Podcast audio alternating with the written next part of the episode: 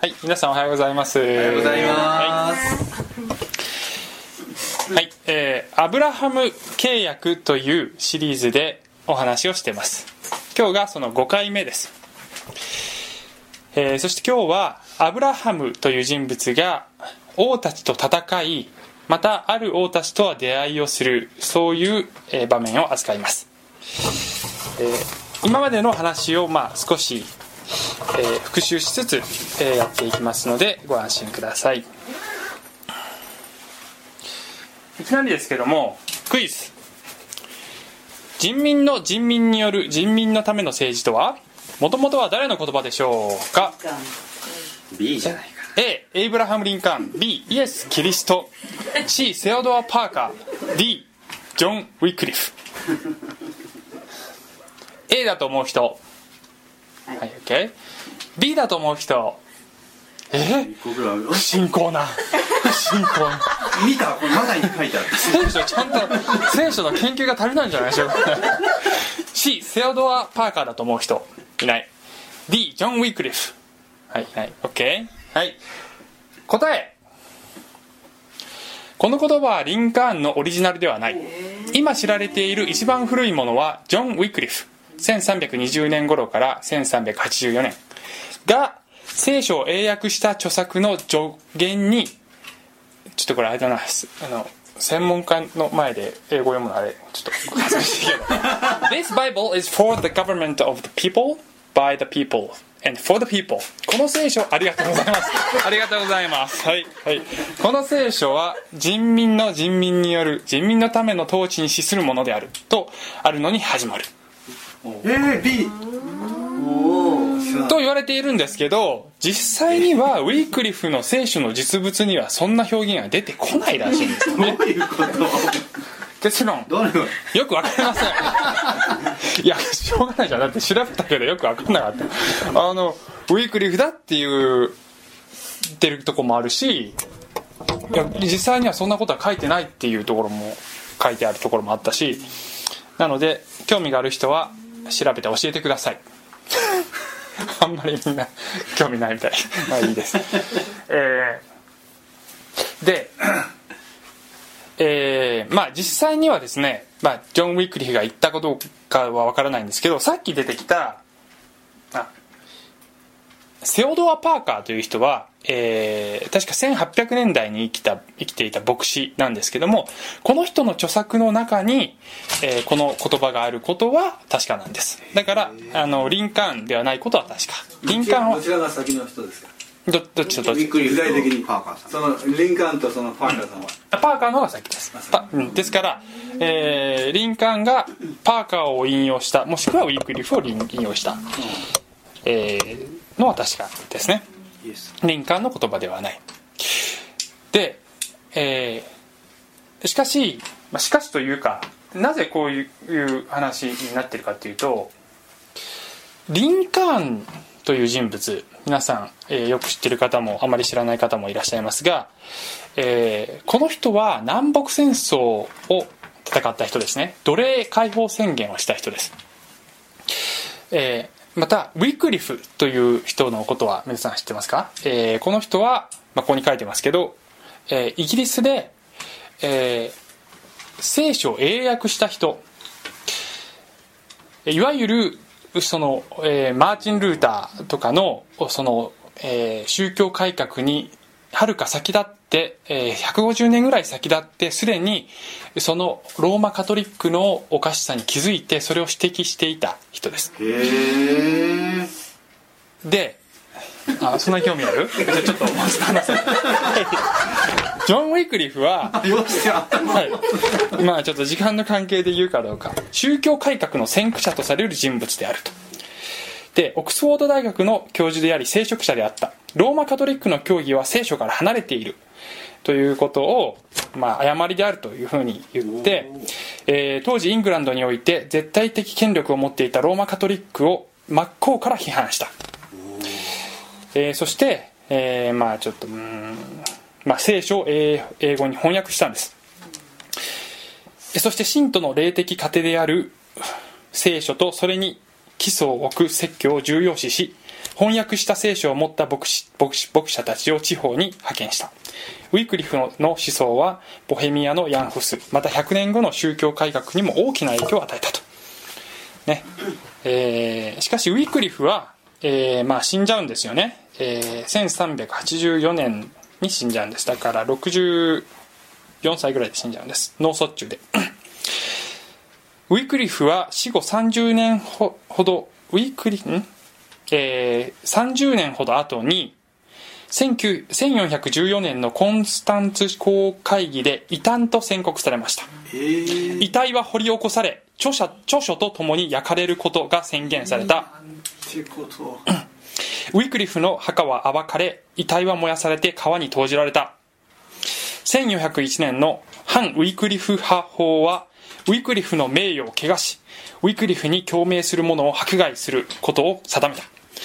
さらに1408年にはウィクリフの著書及び聖書を英訳して読むことは死に値する異端の罪であります。聖書英語の聖書を読んでる人は捨ててください。異端の罪です。いいですね。まさかみんな思ってないでしょうね、はい、ああここにも異端を持ち込んでる人がいる。ああそんな。この教会でそんなもんはい。ウィクリフもリンカーンもですねリンカーンはもともと実はえー奴隷を解放するために戦争を始めたわけではなかったそうです、えー奴隷を奴隷制度を支持する、えー南部と北部が戦争を始めてその、えーアメリカをもう一度一つにするために戦争を始めたんですけどえーまあ、その結果、えーもちろん彼は奴隷を救うという目的もおそらくあってそれが付随的に出てきて、えそしてそれが神の御心であるということをやがて、え信じるようになったと思われます。というのは、えーリンカーンはこういう言葉を残しています。この戦争は私が命じたわけではない。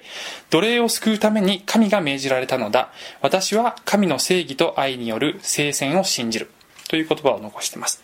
またえーこういう言葉も残しています。我々は過去の日々の出来事について全て勇敢な人々や将校たちに感謝しているが何よりも我々に勝利を与える全能の神に最も感謝しようではないか。というふうに言ってますね、えーウィークリフにもリンカーンにも共通した特徴それは彼らは戦いましたが自分のために戦ったのではない。人とそして究極的には神のために戦っていたという点で一致するのではないでしょうか。そして彼らは神に栄光を期す。神に栄光を期す。神のために戦い神に栄光を期す。そして神により頼んで戦う。そういう特徴が似ていたのではないでしょうか。で今日私たちが見る、えーアブラハム・リンカーンではなくて元祖アブラハム。もう、えー神の戦いを神のために戦った人でありました、えー今日はそのアブラハムの戦い戦士としてのアブラハムの姿を見ていきたいと思います。今日のお話のポイントは主の主による主のための勝利を得る。なんかに似てるなと思ったかもしれませんけど 真似したわけですけども、はい。えー私たちの戦いはしばしば私たちは自分の自分による自分のための戦いをしてしまうんです、えー皆人生の中でいろんな戦いがあると思いますね。それはえ人によっていろいろ違うと思います、えーそれは経済的な戦いだったり肉体的な戦いだったり人間関係で戦うこともあれば、えー自分の目標や夢のために戦うこともある。またクリスチャンはもちろん、えー福音を伝えるという戦いに、えー参加しているわけです、えーしかしその時に私たちは自分の自分による自分のための戦いを多くの場合していますがそれを主の主による主のための戦いに変えていくことによって戦い方も変わるしそして勝利もあなた方に約束されてくるということが今日の話の結論であります。さて、えー少し復習していきますけれどもアブラハムという人物は 今から約4000年前の人物で、えーイエス・キリストよりもさらに2000年前の人物。この人物は、えーこの当時、えーこの辺のですね今でいうイラクでイラクのあるところの 地方にあるあったウルという町に住んでいましたが神からの呼びかけに応ええこの括弧でくくっているカナントという土地にえ導かれていきます。神がアブラハムにえあなたにこの土地を与えようそしてあなたに多くの子孫を与えようそしてあなたの子孫によって全世界の民族が祝福される。というあすいません、えーという、えー約束を受けます、ち一番最後のところを、まあ、見てください。地上の全ての民族はあなたによって祝福されるというふうにえー彼は約束されるんです。そしてそれは聖書を見ていくとそれはすなわちアブラハムの子孫であるイスラエル民族が神と全人類とのその、えー間をつなぐ民族、えー祭司としての民族となりそしてそのイスラエル民族からイエス・キリストという全世界の救い主が現れそして全世界に祝福が流れていくんだということをえーにこの最初のアブラハムへの語りかけで神は暗示しておられたわけです。さてそのアブラハムは、えーちょっと戻りますけども、えーこのウルという町から出てカナンに入りました。紆余曲折あって途中でエジプトに下って失敗をしたりいろいろありましたがまたカナンに戻ってきました、えそして、えー非常に富んでいたので、えー甥のロトとお一緒に、えー住むことができないで、まあ、牧畜をしていたので、えー同じ土地にいっぺんにたくさんの人や家畜を囲うことができないでロトと別れるというシーンシーンを先週は扱いました。ロトは、えーソドムというですね罪にまみれた町の近くに、えー去っていく。そしてアブラハムは、えー神様から霊的な祝福を受けカナンの土地をもう一度約束されるという話まで先週話しました。さて今日はちょっと話が長いので全部載せることはできなかったんですけども、えーちょっと中略しながら解説しますが、えーちょっと私が読みますね、えー ちょっとあの解説読んでえ今日は、えー創世紀14章。さてシヌアルの王アムラフェル。エラサルの王アルヨクエラムの王ケドルラオメルゴエムの王ティである。の時代にこれらの王たちはソドムの王ベラゴモラの王ビールシャアデマの王シヌアブツエボイムの王シェムエベルベラの王つまりツォアルの王と戦ったと はい何のことでしょうか？これはですね、えっと、ごここにですね5人の王様と4人の王様の戦いが起こったっていう話なんですよ。えちなみにこの、え5人の王様の名前とそれぞれの出身地の名前は非常に重要ですので来週までに覚えてきてください。来週テストします。そしたら誰も来なかったりして。そうです。覚えなくてこれはですねちょっともう一回さごめんなさい前後して。この辺にこのメソポタミア地方まさにそのイラクのある辺にいた王たちがこのカナンの土地にいた、えーそれこそそのロト老いのロトが下っていった辺りの地域の王たちを支配していたと。そして貢ぎ物を、えー捧げさせていたんだけれども、この、えーカナンの土地にいた5人の王たちはもうそれが嫌になって12年目13年目に反逆を起こすんです。でこのメソポタミア地方にいた王たちは4人いてその大ボスがケドル・ラオメルという人だったんですよね。で、えー反逆を起こしてそしてどうなるかというと結局鎮圧されちゃうわけです。でこのケドル・ラオメル率いるこの王たちはその反逆した王たちだけではなくってその王たちの町の人々や財産でおそらくはその途中の町の人々や財産も略奪していきましたというそういう話なんですよね。えさて、えーということで14節に行きますけども、えーそのケドル・ラオメルの軍が、えー略奪をしていった時にえー、アブラアブラハムの甥のロトーも虜になって略奪、えー、誘拐じゃないなんていうの捕虜となってい、えー、くわけですよね。そしてアブラアブラムこの時はまだアブラムですがは自分の親戚のものつまりロイをかもね。ロトがとり虜になったことを聞き彼の家で生まれたしもべども318人を召集してダンまで追跡したと。いうふうに書いてます。つまりロトを、えー、取り戻すためというのが一番の目的で、えー、彼はあ自分の軍隊を組織してそして追うわけです。でこれはですねものすごく勇気のいることです。ここにアブラハムの成長が見られると思いますね。この少し前にどういう出来事があったかというとさっきちょっと言いましたけども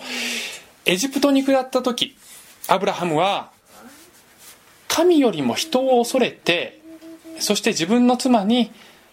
妹だと言ってくれというふうに言って失敗をしてしまったという話を前にしました。彼は人を恐れてました。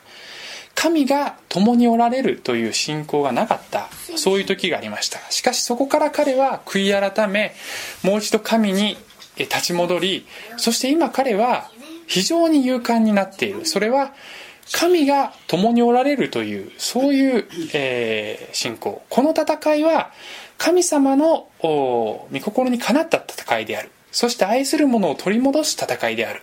そして神が私の、えー、味方であるというそういう信仰に立って戦いを始めています。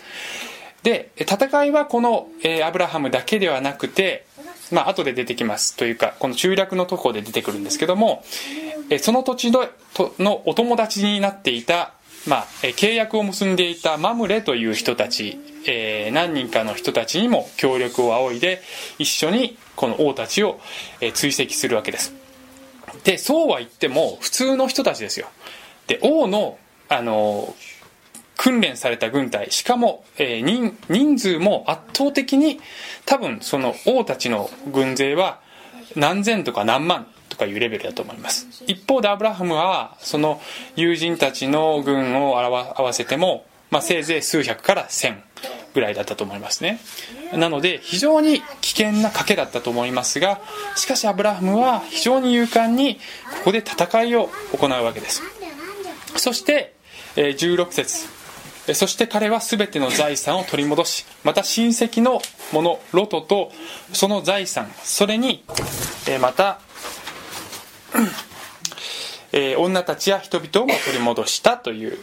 そういう話が出てます。でここで彼はあえっ、ー、とね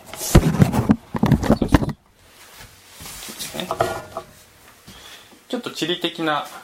でここで彼は主の主による主のための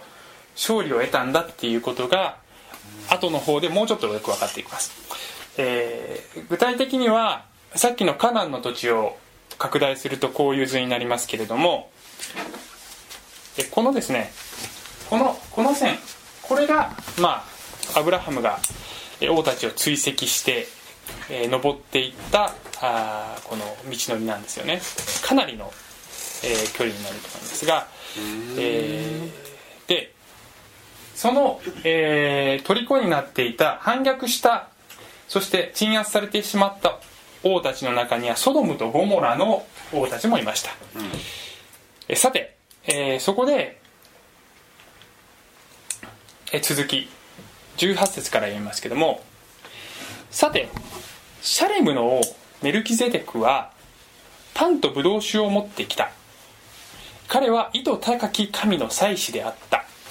彼はアブラハムを祝福していった。祝福を受けよアブラアブラム。天と地を作られた方意図高き神より。あなたの手にあなたの敵を渡された意図高き神に誉れあれ。アブラムは全てのものの10分の1を彼に与えた。ソドムの王はアブラムに言った。人々は私に返し財産はあなたが取ってください。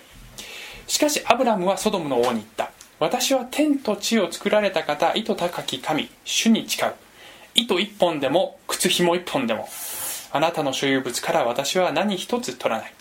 それはあなたがアブラムを富ませたのは私だと言わないためだ。ただ若者たちが食べてしまったものと私と一緒に行った人々の分け前とは別だ。アネルとエシュコルとマムレ。この人たちがまだその,、まあ、その友人たちだったわけですけども、えー彼らには彼らの分け前を取らせなさいというふうに言うわけですね。でここで謎の人物が出てくるわけですよ。シャレムの王メルキゼテクっていう人が出てくるわけです。誰？っつう話です。この人は、えー聖書の中でこのこれ以前以前には出てきてません。でこれ以降にも登場はしてません、えーここで突然出てきてアブラハムを祝福してるんです。でこの人はですね、えー謎の人物なんです。一言で言うと。この人は、えーシャレムの王って書いてますね。シャレムというのは後のエルサレムなんです。でその町都市の王を、えー王であったメルキゼテクでで驚くことはこの時代にこの土地でアブラハム以外に本物の天地を作られた神を礼拝していた人が他にもいた。っていうことがまず第一に、えー驚くべきことです、えーアブラハムだけが啓示を受けていたのではない。えメルキゼテクという人物が本物の天地を作られた神の祭司としてそこに存在していたわけです。王でありそして祭司だったわけですよね。そしてアブラムを祝福しそして、えーちょっと待ってくださいね。うん。パンとブドウ酒でそのアブラムの軍のその肉体的な必要に、えー応えたわけです。そして彼はあなたの手にあなたの敵を渡された意図高き神に誉れあれというふうに言ってます。そしてもう一つもう一人ここで、えー非常に対照的な王様がもう一人出てきますね。ソドムの王っていう人が出てきます。でソドムっていうのは、えー以前にも言った通り非常に神に対して、えー罪人であった人々で構成されていた町でそこの王であったのでおそらくこのソドムの王も、え非常に、えよろしくない王だったと思われます。そしてソドムの王はアブラムに人々は私に返し財産はあなたが取っていってくださいって言うんですけどこれは結構お門違いな提案でしてこの時代戦争で勝利を得た人は実は全部持っていく権利があるんです。だからなんかあの財産はあなたが取っていっていいよって言ってること自体的外れなんですけど あのまあそういうわけですよね、えー人々は私に返せというふうにえー言うわけです。アブラハムはここで注目してほしいのはメルキゼテクが意図高き神、えー天と地を作られた方意図高き神。っていうふうに言っているのと同じ言葉で私は天と地を作られた方意図高き神。というふうにその言葉を同じ言葉で言って、えー主に誓っています。そしてこのソドムの王の提案を、えー毅然とした態度で断るわけですね。でここにですね、えーメルキゼテクとソドムの王との対比があるんですけどその前にこのメルキゼテクっていうのは一体何者かっていうと何者かはよくわからないんですけども新約聖書の中にメルキゼテクに関する説明があります、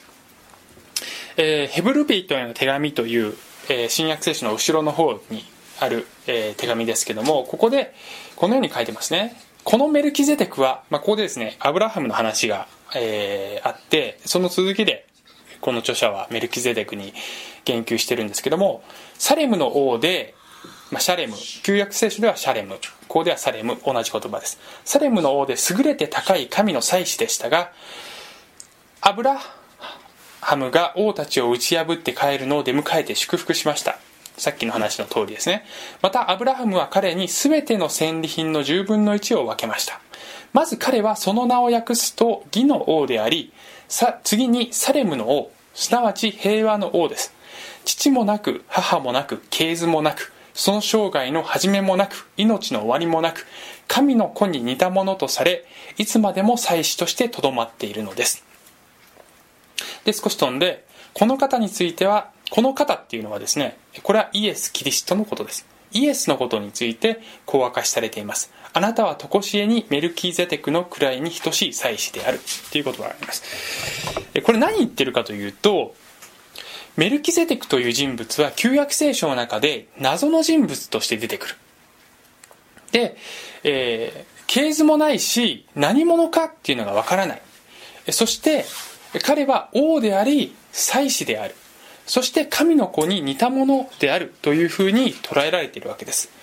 そしてこのメルキゼテクはイエス・キリストの型なんだよ。というふうに言ってます。で型というのはですね、えー、聖書の旧約聖書の中で何度も出てくるコンセプトなんですけども概念なんですが 旧約聖書の中にはイエス・キリストを指し示す予言がたくさん書いてあります。しかし予言だけではないんですイエスを指し示しているのは、えー、旧約聖書の中には型と呼ばれる、えー、やがて来るメシアを指す人や出来事やものがたくさん出てきます、うん、それは言うなればこれがイエス・キリストだとすると、ね、これ本体があってこうやってやっていくと本体の姿をこうやってこう表していく。これが型です、えー、旧約聖書の中にイエス・キリストという本体のスタンプを押したかのような、えー、人や物や出来事が何度も出てくる。それは旧約聖書全体がやがて来るメシアを指し示している、えー、その、えー、現れの一つなわけです。で一般的には、えー、混乱があるのがですね日本語で型っていうとこっちのことを言うんですよ。しかし本当は型っていうのはこっちなんです。で英語で言うと、えー、私の聖書の先生によればこれは型まあ、英語で言うとこれがタイプっていうんですけどねでこっちはアンティタイプっていうらしいです、はい、なのでこっちが型なんだそうです。でここでメルキゼテクはイエス・キリストの型。つまり旧約聖書の中でやがて来るメシアを指し示すその型、まあ、象徴として出てくるわけです。ちなみに、えー、学者の多くはこのメルキゼデクはイエス・キリスト本人だというそういう考え方もあります実は、えー、え事実その旧約聖書の中には肉体をとって生まれる前のキリストが何度も登場しています。え、アブラハムの生涯の中でも何度か登場しますしその後でも何度もイエス・キリストは旧約聖書に登場します。それを受肉前のキリスト肉体を取る前のキリストっていうふうに言います。で学者によってはこのメルキゼテクも受肉前のキリストだというふうに言う人もいますが、え、私の立場は、えー、そうではないというのが私の立場です。なぜかというと彼はシャレムという実在したその町の王様だったからです。でイエス・キリストが受肉前のキリストが現れる時には、えー、地上での職務っていうのはないんですよ。通常現れてそして役目を果たして消えるんです。だからこれはメルキゼデクは、えー、普通の人。まあ普通じゃないけど、まあ、人。であってイエスではない。というふうに捉えるのがいいと私は思っています。しかしイエスを指し示す方であったことは事実です。さて、えー、メルキゼデクとじゃあソドムの王の比較をちょっとしてみましょう。表作りました頑張って。えー、何を表すか？何誰を表すか？メルキゼデクはイエス・キリストの方です。ソドムの王は強いて言えばこの世の象徴です、うん、えーこの世というのは神から離れたこの世界。神を無視して歩む世界の象徴です、えー、勝利はメルキゼデクは何と言いましたか？あなたに勝利を得させたあなたの敵を渡された意図高き神。勝利は神によるんだというふうに神に、え、栄光を期す。もうその次の項目に言ってますけど神への態度神に栄光を期してます。一方でソドムの王は、えー、アブラハムに栄光を期す。つまりあなたのおかげでまあ助かりましたよっていうちょっと尊大な感じではありましたけどもそれを表現している。つまり人しか彼の中にはないわけです。そして神というものは彼の人生にはない。もしくはあるとしても偶像神だったと思われます。え意図高き神天地を作られた創造主を礼拝する人ではなかったわけです。そしてアブラハムへの対応を見るとメルキゼデクは霊的祝福を与えています。大したものは与えてません。与えたのはパンとブドウ酒です、えパンとブドウ酒で私たちが想起するのはイエス・キリストの最後の晩餐です。パンとブドウ酒をイエスも与えています。ここにも、えイエスの方としての、まあ、片鱗が見えている感じがしますけどもまあ大したものではないですよ、えー、しかしそれは兵士たちの肉体の必要に応えるものでした。えソドムの王は富による誇りを提供しています。あなたに財産を与えます、えー、一応王ですのでその財産をアブラハムに与えたらアブラハムはすでに富んでいましたがさらにものすごく富むことになると思いますが、えー、それを提供しています。そしてそれに対してアブラハムの対応は、えー、メルキゼテクに対しては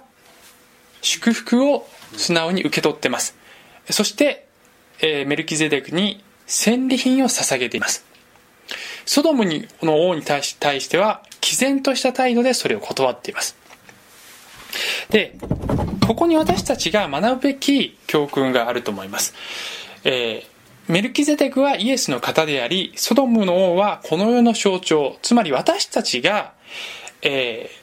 イエスに対する対応、そしてこの世に対してどういう態度を持つべきかというふうに考えるときに、このアブラハムの対応がまさに私たちがあ取るべき対応なわけです。えー、イエスは私たちに霊的祝福を与え、また肉体の必要に応えてくださいます。しかしこの世は、この世の富というものによって誇りなさい。またこの世の富に頼って生きなさい。というふうに私たちに語りかけてきます。しかし、私たちは、えー、イエスの祝福を受け、イエスの救いを受け、そしてイエスに、つまり神に私たちの人生のものを捧げていくんです。そして、この世が提供してくるものは、えー、それは私たちは受け入れないとここに書きましたが、それは何も、えー、会社から給料をもらっちゃいけませんということではありませんし、財産を持っちゃいけませんということではありませんし、えー、この世の富というものを、富そのものが悪だということではありません。ここで言いたいのは、何に人生の基盤を置くか。何が自分の人生を支えていると考えるのかです。えー、人によってはこの世から富の提供なんか受けたことないよっていう人もいるかもしれませんけど、えー、おか以前も同じようなこと言いましたがお金をいくら持っているか持っていないかということは本質的な問題ではありません、えー、問題はその富があなたをその富をあなたが所有しているか富があなたを所有しているかそれが問題です。富に人生の基盤を置いているかえー、神に人生の基盤を置いているかそれが問題です、えー、聖書にはこういう言葉がありますね。ある者は戦車を誇りある者は馬を誇る。しかし私たちは私たちの神主の主を主のだね主の皆を誇ろう。え今この動いている人に気を取られて私の言葉全然聞いてなかった 人がほとんどだと思いますのでちょっとこの人には止まってもらいます。もう一回言います。あるものはもう一回ちゃんとあのですねあの注目してほしいのは絵ではなくて見言葉ですので、はい、じゃあなんで載せんだよって。はい。御言葉に注目してください。あるものは戦車を誇りあるものは馬を誇るしかし私たちは私たちの神主の皆を誇ろう、えー、戦車を誇るんですよ私たちは、しばしば。戦車。それはさっき言ったように富だったりあるいは、えー、知恵だったり頭の良さだったり、えー、あるいは、えー、ルックスの良さだったり運動神経の良さだったりあるいは人脈だったりあるいは、えー、健康だったりあるいは大企業だったりあるいは権力だったり。まあありとあらゆるこの世の戦車を私たちは誇りそしてそれに頼って人生を生きようとします。しかし私たち信仰者はそれらのものに人生の基盤を置くのではない。それらのものが私たちの人生を支えているのではない。私たちはそれらを誇るのではない。私たちは主の皆を誇ろう。それが私たちの信仰者としてのあるべき姿です。つまり私たちの人生の戦い。それは冒頭でも言った通りいろんな戦いがあると思います。がそれを自分の戦いにするのではない。自分の力によるのではない。自分の持っているものによる戦いではない。また自分の栄光のための戦いではない。また自分が勝利を得て自分が褒められるための戦いではない。そのための勝利ではない。主の主による主のための勝利としてそのための戦いとして私たちの人生の戦いを戦っていく。そしてその戦いの中にはもちろんこれも先ほど言いましたが福音を伝えていく霊的な戦いというのも含まれます。最後に私の少し、えー、証をしたいと思いますが私はですねあの時々お話をしてますがちょっと肉体的に弱いところがありまして、えー、特に目があ7年7年8年ぐらい前から結構弱くてですね非常に、えー、ちょっと制限のある普通の人と同じような感じでは目がまあ目が疲すごく疲れやすいんですよね。でそれは8年ぐらい前から始まりました。でもともと働いてた会社で働けなくなって、えー、東京にいたんですがこちら自然のきれいなところに来て、えー、また新しい仕事をしようと思ってホテルで働き始めました、えー、サービス業ならなんとかできるかなと思いました。ので、えー、一年発起して、えー、転職したわけですけどもそのサービス業でさえサービス業でもね結構ね端末使ったりとか細かい作業いっぱいやって結局やっぱりすごい辛かったんですよね。で本当に辛くてでもうあのどこまでいつまで持つかっていうそういう気持ちで精神的にも肉体的にもギリギリの状態でホテルで働いてましたね。でそんな時、まあ、そんなあの日々でも私にとってのそのな慰めはまあ慰めとなる時間があってそれはですね妻と一緒に山を見ながらこの自然のきれいな道を散歩するっていう、えー、お休みの日ね散歩するっていう時間はすごく、えー、慰めとなる時でした。そして私と妻はいつも散歩する時は山を見上げて、えー、八ヶ岳とか南アルプスを見上げてこの御言葉を実際に口を口に出して唱えてました。私は山に向かって目を上げる。私の助けはどこから来るのだろうか。私の助けは天地を作られた主から来る。ということをこの言葉を3回2人で誰もいないから周りに あのや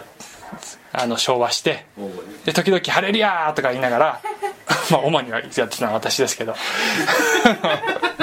ハレリアハレリア!」とかやりながらやってました自分には弱さがあって弱くて弱くて神に頼るしかもうとにかく神様助けてくださいというしかもうそれしかできないという状態で生きてましたえそしてまあ、えー、結果的にホテルで働いていたのは2年ぐらいでした。もう限界でした、えー、限界が来ました。しかし、えー、限界と同時にもう一つ新しい道が与えられました、えそれは、えー、牧師として神様の御言葉を語っていくという道でした。目が辛かったから牧師になったのではないありません。神様からえー、そういう導きを受けて牧師になろうと思いました。それがたまたま、まあ、会社での限界の時とたまたま時期が一致したというだけで、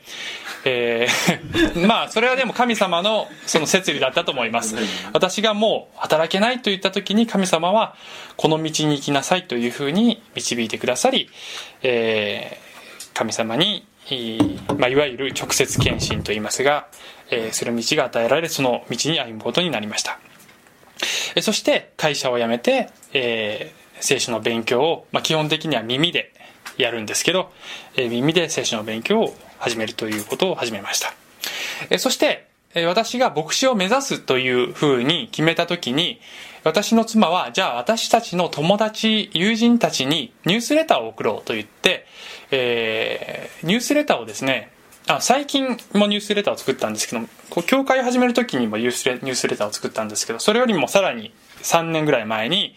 牧師を目指すということを決めた時にニュースレターを作ってたくさんの人に送りました、えーその友人たちの中にはクリスチャンもいればクリスチャンでない人たちにも私たちはこういう道を歩みますということを、えー伝えました。でその中にみのりが妻がこの言葉を書いてで私たちは散歩をしながらこれを昭和してますって書いたんですよ。で文章はみのりが基本的に書いていたんでで私はちょっと見てここれ書くの？って思いましたね。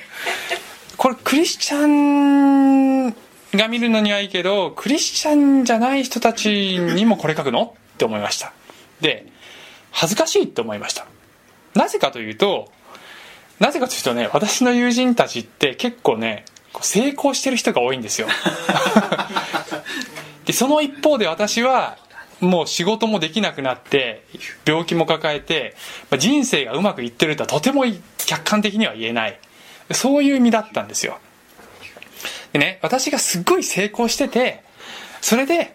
私は神に頼ってますって言うんだったらかっこいいじゃないですかね、そういうのが良かったなと思って。でもその時の私はよかった。そう。その時の私は全然一般的からな人から見ればもう哀れみを受けるようななんかそういう惨めな